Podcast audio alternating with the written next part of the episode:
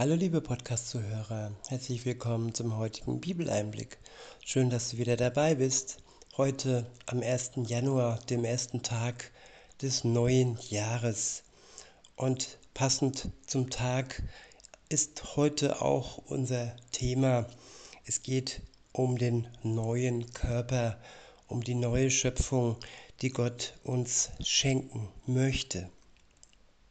Ich verwende die Übersetzung Neues Leben, ebenfalls passend zum Thema. Und äh, ich lese euch das fünfte Kapitel aus dem zweiten Korintherbrief vor. Dort heißt es, denn wir wissen, wenn dieses irdische Zelt, in dem wir leben, einmal abgerissen wird, wenn wir sterben und diesen Körper verlassen, werden wir ein ewiges Haus im Himmel haben. Einen neuen Körper, der von Gott kommt und nicht von Menschen. Ja, einen neuen ewigen Körper, der nicht zerfällt, der nicht altert, der so bleibt, wie man ihn uns schenkt. Den gleichen Körper, den auch Jesus Christus von seinem Vater geschenkt bekommen hat, nach seiner Auferstehung. Gott macht alles neu und das, was jetzt stirbt, unser irdischer Körper, unser irdisches Zelt, in dem wir wohnen, es wird ersetzt werden durch den neuen Körper, den Gott uns schenken wird, wenn wir an ihn glauben und dann auch ja, genießen können in seinem ewigen Reich. In Vers 2 heißt es, deshalb sehen wir, deshalb sehnen wir uns danach, diesen vergänglichen Körper zu verlassen und freuen uns auf den Tag, an dem, an dem wir unseren himmlischen Körper anziehen dürfen wie ein neues Gewand. Ja, je älter man wird, je schwerer wird es und je länger dauert es auch, bis man wieder gesund wird und bis man irgendwie sich wieder erholen kann. Und äh, vieles bleibt auch, vieles an Schmerzen, an Wehwehchen, das verändert sich im Alter. Und insofern dürfen wir uns freuen auf den Tag, an dem wir unseren himmlischen Körper anziehen dürfen, wie ein neues Gewand. In Vers 3 heißt es, denn wir werden nicht nackt sein, sondern einen neuen himmlischen Körper erhalten. In unserem sterblichen Körper seufzen wir, denn wir möchten lieber gleich unseren neuen Körper anlegen und vom vergänglichen in das ewige Leben überwechseln. Gott selbst hat uns darauf vorbereitet und uns als Sicherheit seinen Heiligen Geist gegeben. Ja, als Sicherheit, sozusagen als Pfand, als Symbol des Kommenden. Und jetzt, wo wir den Geist Gottes in uns tragen, wenn wir mit Jesus unterwegs sind, wenn wir mit ihm, wenn wir an ihn glauben, so haben wir schon einen kleinen Vorschuss, so kann man auch sagen, bekommen und das ganze komplette neue, ja, auch mit dem himmlischen Körper, den Gott uns noch schenken wird, das steht noch bevor. In Vers 6 heißt es, deshalb bleiben wir zuversichtlich, obwohl wir wissen, dass wir nicht daheim beim Herrn sind, solange wir noch in diesem Körper leben. Ja, dieser irdische Körper, es ist der weltliche Körper. Er ist eng verbunden mit der Welt, mit der Erde, in der wir leben. Er ist ähm, ja so geschaffen, so gemacht worden, dass er für diese Welt perfekt ist. Und der neue Körper, er ist wiederum perfekt für die Ewigkeit, für die himmlische Welt, die wir dann ja beziehen werden als unsere wahre und wirkliche Heimat, als unser Zuhause. Wir sind, sobald wir im Glauben stehen mit Jesus Christus, nur noch zu Gast hier auf Erden und ja, haben diesen irdischen Körper nur ja als Übergang, bis wir dann im ja im himmlischen Leben mit Gott zusammen ewiglich ja zusammen sein werden. In Vers 7 heißt es, denn wir leben im Glauben und nicht im Schauen. Ich wiederhole, denn wir leben im Glauben und nicht im Schauen. Ja, im Moment haben wir nur in Gänsefüßchen das Wort Gottes, haben wir den Geist Gottes, das Geistige, das Gläubige, dass wir im Glauben leben und noch nicht schauen. Wir sehen den neuen Körper noch nicht. Wir können nur davon lesen, wie es für Jesus war, als er ja, durch verschlossenen, verschlossene Türe, Türen hindurch gegangen ist und als er ja zum Vater in den Himmel zurückgefahren ist und er hat der Schwerkraft nicht mehr getrotzt. Er hat schon den neuen Körper vorgezeigt und das, was wir lesen können, ja, das kann uns Freude machen, dass wir genau diesen Körper auch erhalten werden.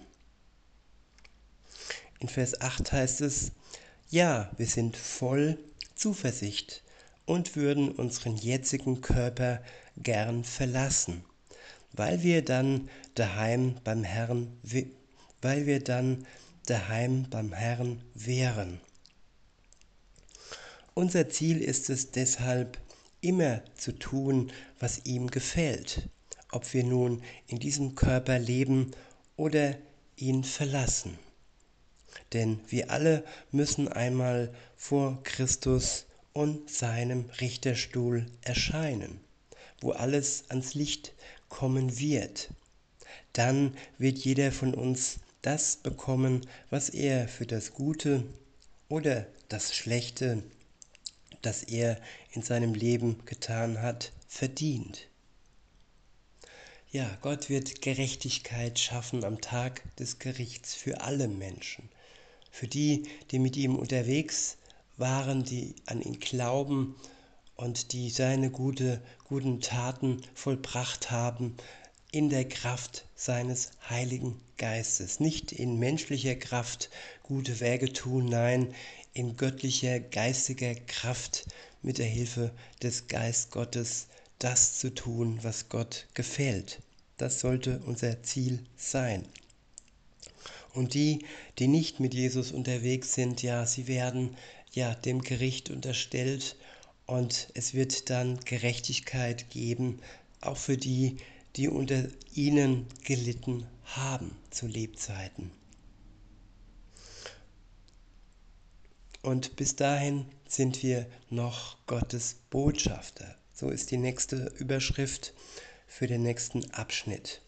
In Vers 11 heißt es, weil wir wissen, dass der Herr zu fürchten ist, arbeiten wir hart, um andere zu gewinnen. Gott weiß, dass wir aufrichtig sind. Und ich hoffe, ihr wisst es auch. Versuchen wir jetzt schon wieder uns selbst zu loben? Nein, sondern wir geben euch einen Grund, stolz auf uns zu sein, damit ihr denen etwas entgegensetzen könnt, die sich mehr um Äußerlichkeiten bemühen, als um ein ehrliches Herz vor Gott. Ja, ein ehrliches Herz vor Gott. Das ist das Entscheidende im Leben. Das äußerliche Aussehen, Reichtum, Anerkennung vor dem Menschen, es ist bedeutungslos. Am Ende, wenn Gott unser Herz anschaut und ja, es, das Herz ist entscheidend für unser Seelenheil. Nur wer ein reines Herz hat, wer sich seine Schuld vor sich und vor Gott eingestanden hat und dann von ihm erlöst worden ist, befreit worden ist von seiner Schuld aufgrund der Tat Jesu am Kreuz für die Menschheit, ja, der hat ein ehrliches und ein reines Herz wiederhergestellt von Jesus selbst. In Vers 13 heißt es, wenn es scheint, als wären wir außer uns, so ist das zur Ehre Gottes. Und wenn wir besonnen sind, geschieht es zu eurem Besten. Was immer wir tun, tun wir, weil die Liebe Christi uns bewegt. Ja, was immer wir tun, sollten wir bewegt von der Liebe Christi tun. Sie ist es, die uns ja zum Gutsein werden lässt, die Liebe Christi. Nicht die Liebe aller Hollywood, nein, die Liebe Christi, die er am Kreuz für uns gezeigt hat und die durch seinen Geist in unserem Herzen lebt und seine Liebe wird durch den Geist in uns ausgegossen. So lasst uns bewegen von der Liebe Gottes. Weiter heißt es, weil wir glauben, dass Christus für alle gestorben ist, glauben wir auch, dass unser altes Leben vorüber ist, das wir früher führten.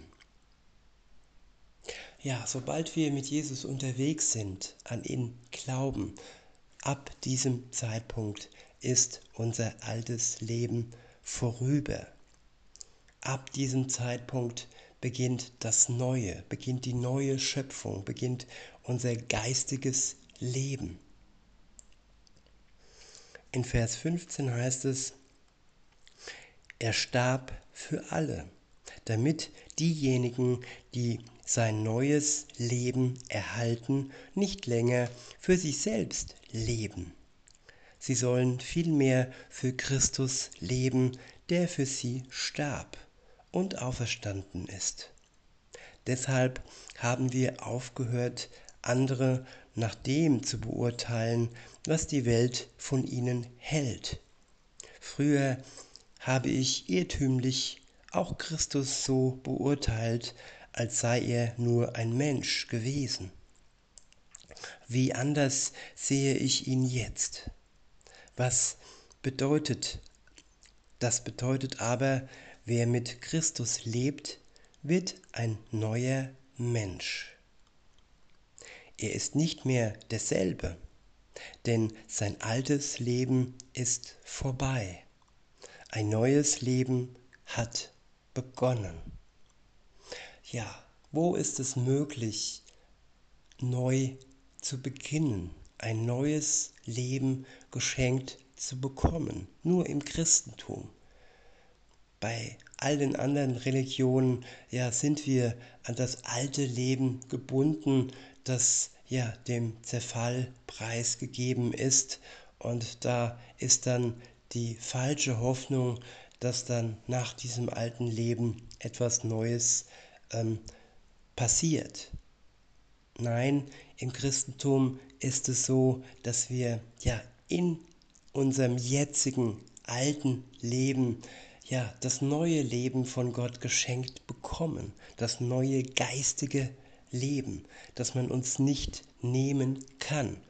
Das irdische Leben kann man uns nehmen, und wer nur es besitzt, wer nur das irdische Leben besitzt, ja, dem kann man sozusagen alles nehmen, was ihm wert ist. Aber wer das neue Leben von Jesus erhalten hat, dieses neue Leben kann man uns nicht nehmen. Es ist unsterblich, es ist ewiglich. Insofern ist es ein Geschenk, das ja unbezahlbar ist.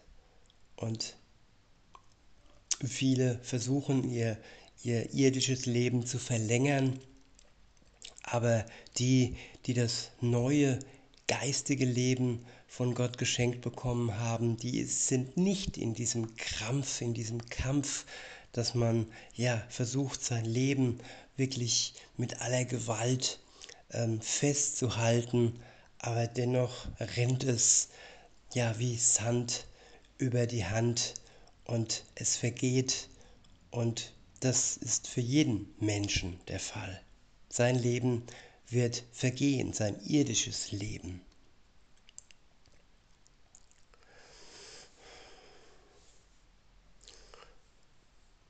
In Vers 18 heißt es, dieses neue Leben kommt allein von Gott, der uns durch das, was Christus getan hat, zu sich zurückgeholt hat. Und Gott hat uns zur Aufgabe gemacht, Menschen mit ihm zu versöhnen. Ja, wir dürfen für Gott Versöhner sein. Wir dürfen Menschen mit Gott versöhnen. Wir dürfen sie darauf hinweisen, dass er ja bereit ist, einen Neuanfang mit uns zu machen.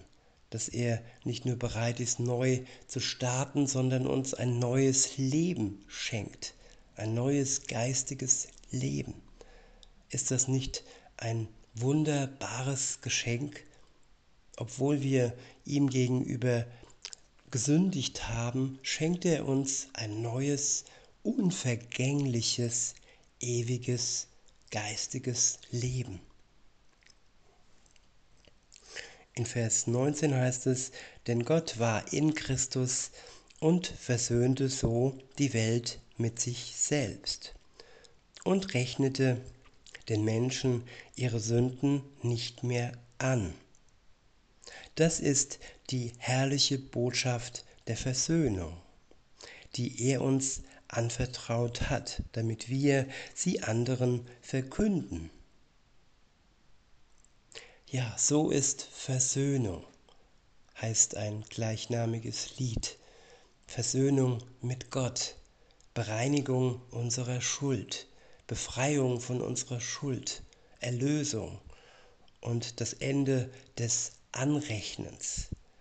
Gott rechnet so lange unsere Schuld an, bis wir sie akzeptieren, bis wir sie anerkennen, bis wir Buße tun, bis wir Reue empfinden gegenüber unserer Schuld. Und wenn wir das tun und im Glauben ja in Anspruch nehmen, dass er uns erlöst, dass er uns unsere Schuld wegnimmt, dann ist die Zeit des Anrechnens, Anrechnens zu Ende. Dann zerreißt er all das Angehäufte, all die Schulden, den Schuldschein sozusagen und wirft ihn ganz tief ins Meer, dort, wo niemand mehr drankommt. Weiter heißt es in Vers 20, so sind wir Botschafter Christi und Gott gebraucht uns, um durch uns zu sprechen.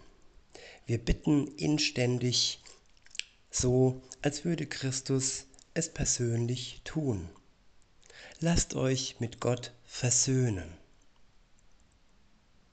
Ja, lasst euch mit Gott versöhnen, liebe Zuhörerinnen, liebe Zuhörer. Dieser erste neue Tag im Jahr ist der beste Tag, um die Versöhnung ja umzusetzen.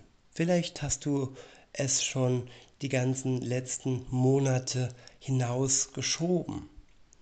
Wann nicht, wenn nicht heute, an diesem neuen Jahr, dass Gott dir auch heute noch die Hand hinhält zur Versöhnung.